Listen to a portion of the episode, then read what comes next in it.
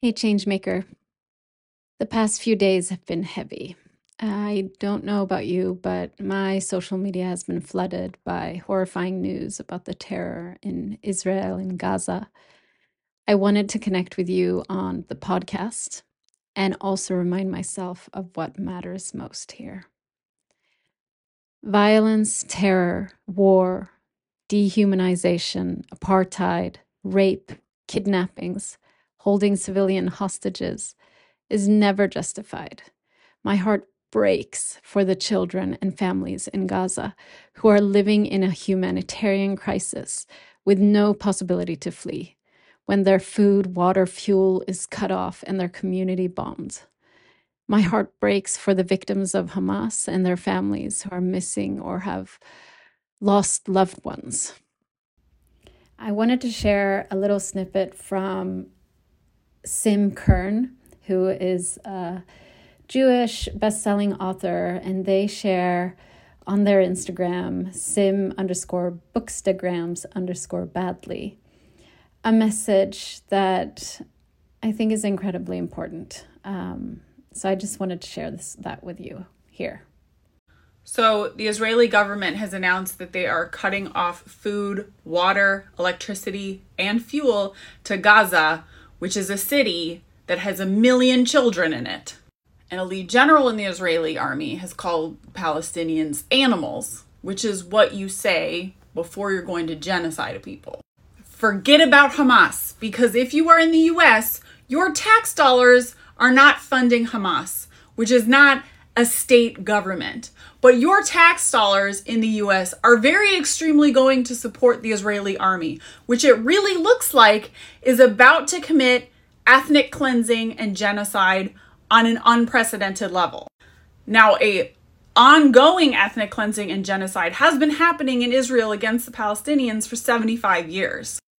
But what it looks like is about to happen is an incredible escalation of that, possibly up to extermination. And your tax dollars, if you are a USian, are going to fund it. And so you have a moral obligation to do something about that. We really need to end polarization and hold more than one thought in our heads. Violence cannot end violence, it only escalates violence. Hate cannot end hate.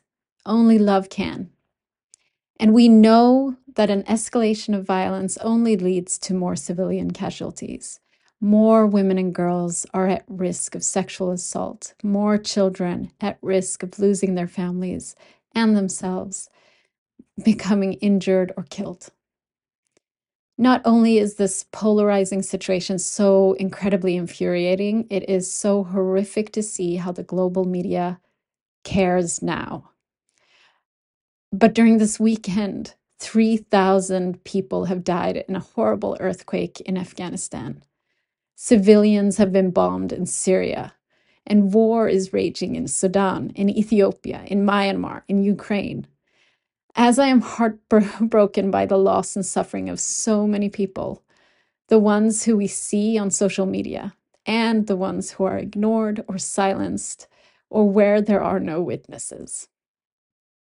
As we're witnessing the suffering, we know the warnings. We know that despite the rise of anti migration policies around the world, the global scale of people seeking refuge from war, conflict, persecution, climate crisis is only going to rise. I wanted to share a little um, part of Filippo Grandi's speech. He's the commissioner of the United Nations High Commissioner for Refugees. The world is increasingly divided, fragmented, and inward looking. I come here year after year and have to speak about an ever growing number of refugees and displaced people fleeing violence and wars. Sudan today, Ukraine last year, or Ethiopia the year before, or Syria, Myanmar, the Sahel, South Sudan, Afghanistan, the Democratic Republic of Congo, and many others all before that. The global situation is indeed dire and it is getting worse. People are suffering, and humanitarians are being asked to pick up more pieces in more parts of the world and to try to hold them together for longer. We're frequently asked to do this alone in the absence of political solutions. I appreciate the challenges and I'm sadly aware of today's divided context and divisive politics. But I'm asking, quite solemnly, that you focus at least on the areas on which we can agree. And especially that people forced to flee their homes due to conflict or persecution have rights as human beings and as refugees and displaced. And that a strong, well resourced UNHCR remains necessary, perhaps more than ever before. So, as people are dying at the borders of Europe or the United States or in refugee camps in some of the world's poorest countries, we know that the pressures for peace, for security, for unity will only increase. Yet the reluctancy of our politicians or even our peers to see what's true is really heartbreaking and horrifying. And social media only fuels the flames of hate and polarization. So, as passionate people who want to be part of making change, I wanted to think through a few things that we can do for ourselves in this situation, but also to come to the point where we can take action because hope will die if we get paralyzed by the hate we witness. I know that we must sit in these feelings. It is really, really disturbing to see the racism, intolerance, anti Semitism, anti Muslim, uh, dehumanization, the justification of violence, the hate. But it is okay to be heartbroken. It is actually what I believe the only way for us to move forward with honesty and hope. I really want you to allow this to break your heart.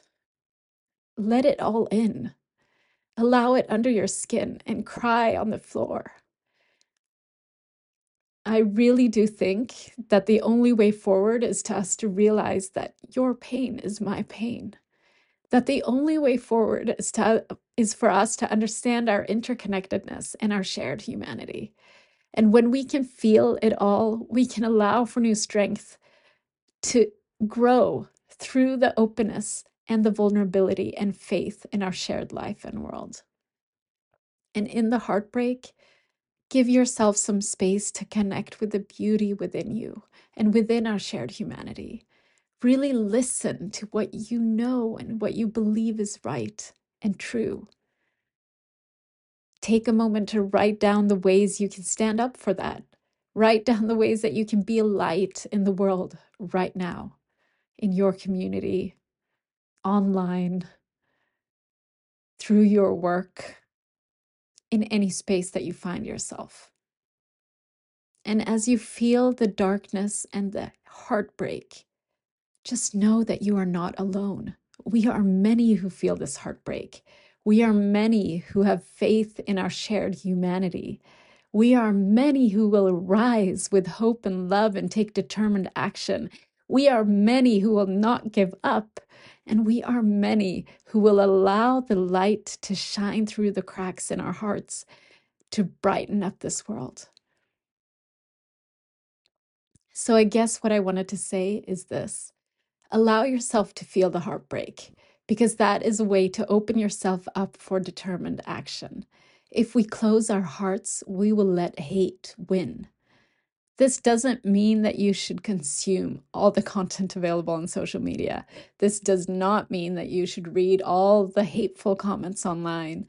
This does not mean taking down all your protections or putting yourself in situations that are unsafe. Allowing yourself to feel the heartbreak requires you to seek out the safe spaces you need to do so. And I know that many people are not safe right now. And I think this podcast episode is perhaps more for, for us who have the opportunity to set boundaries for our own safety and seek support for any mental health issues we may be experiencing. I really encourage you to listen to what you truly need in this moment. And when you are capable to connect with others, to take determined action, to do so. compassion is the only way we can move forward. So be compassionate to yourself first. And I will do so. I will be compassionate by continuing to share the stories of people who are driving change, the people who we can connect with, who we can support, join forces with, and create lasting change together. In moments of pain, I truly believe that compassion is the strongest force for change because it will fuel hope, it will fuel community, and it is through that solidarity that we can drive change. I really hope that this episode can can give you some hope because I know that it can feel hopeless when the world is ignoring um, the change that you want to create and when everything feels like it's going in the wrong direction.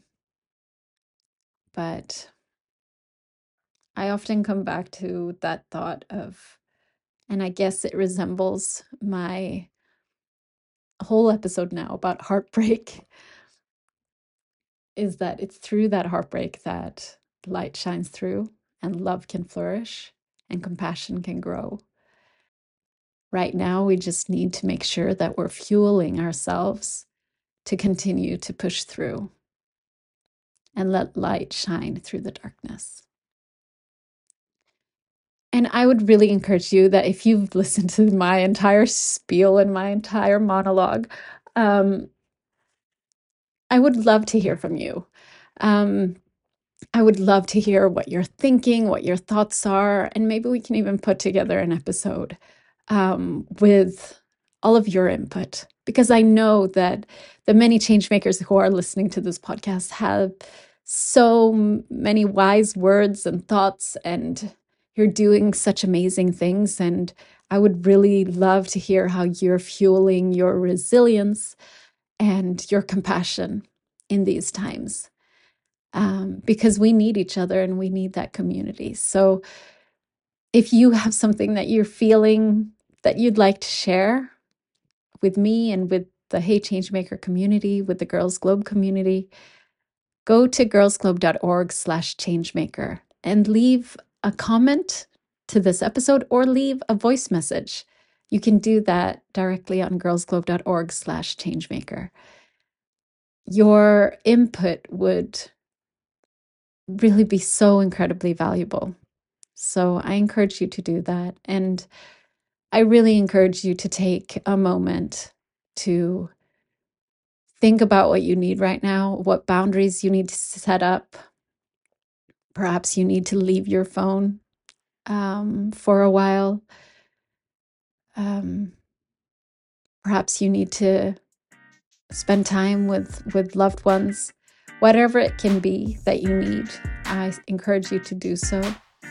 And then i also encourage you to find what f- can fuel you to continue to take determined action because you're needed change maker thank you for listening and stay safe and take care of yourself and each other with so much love and compassion and solidarity. See you next week.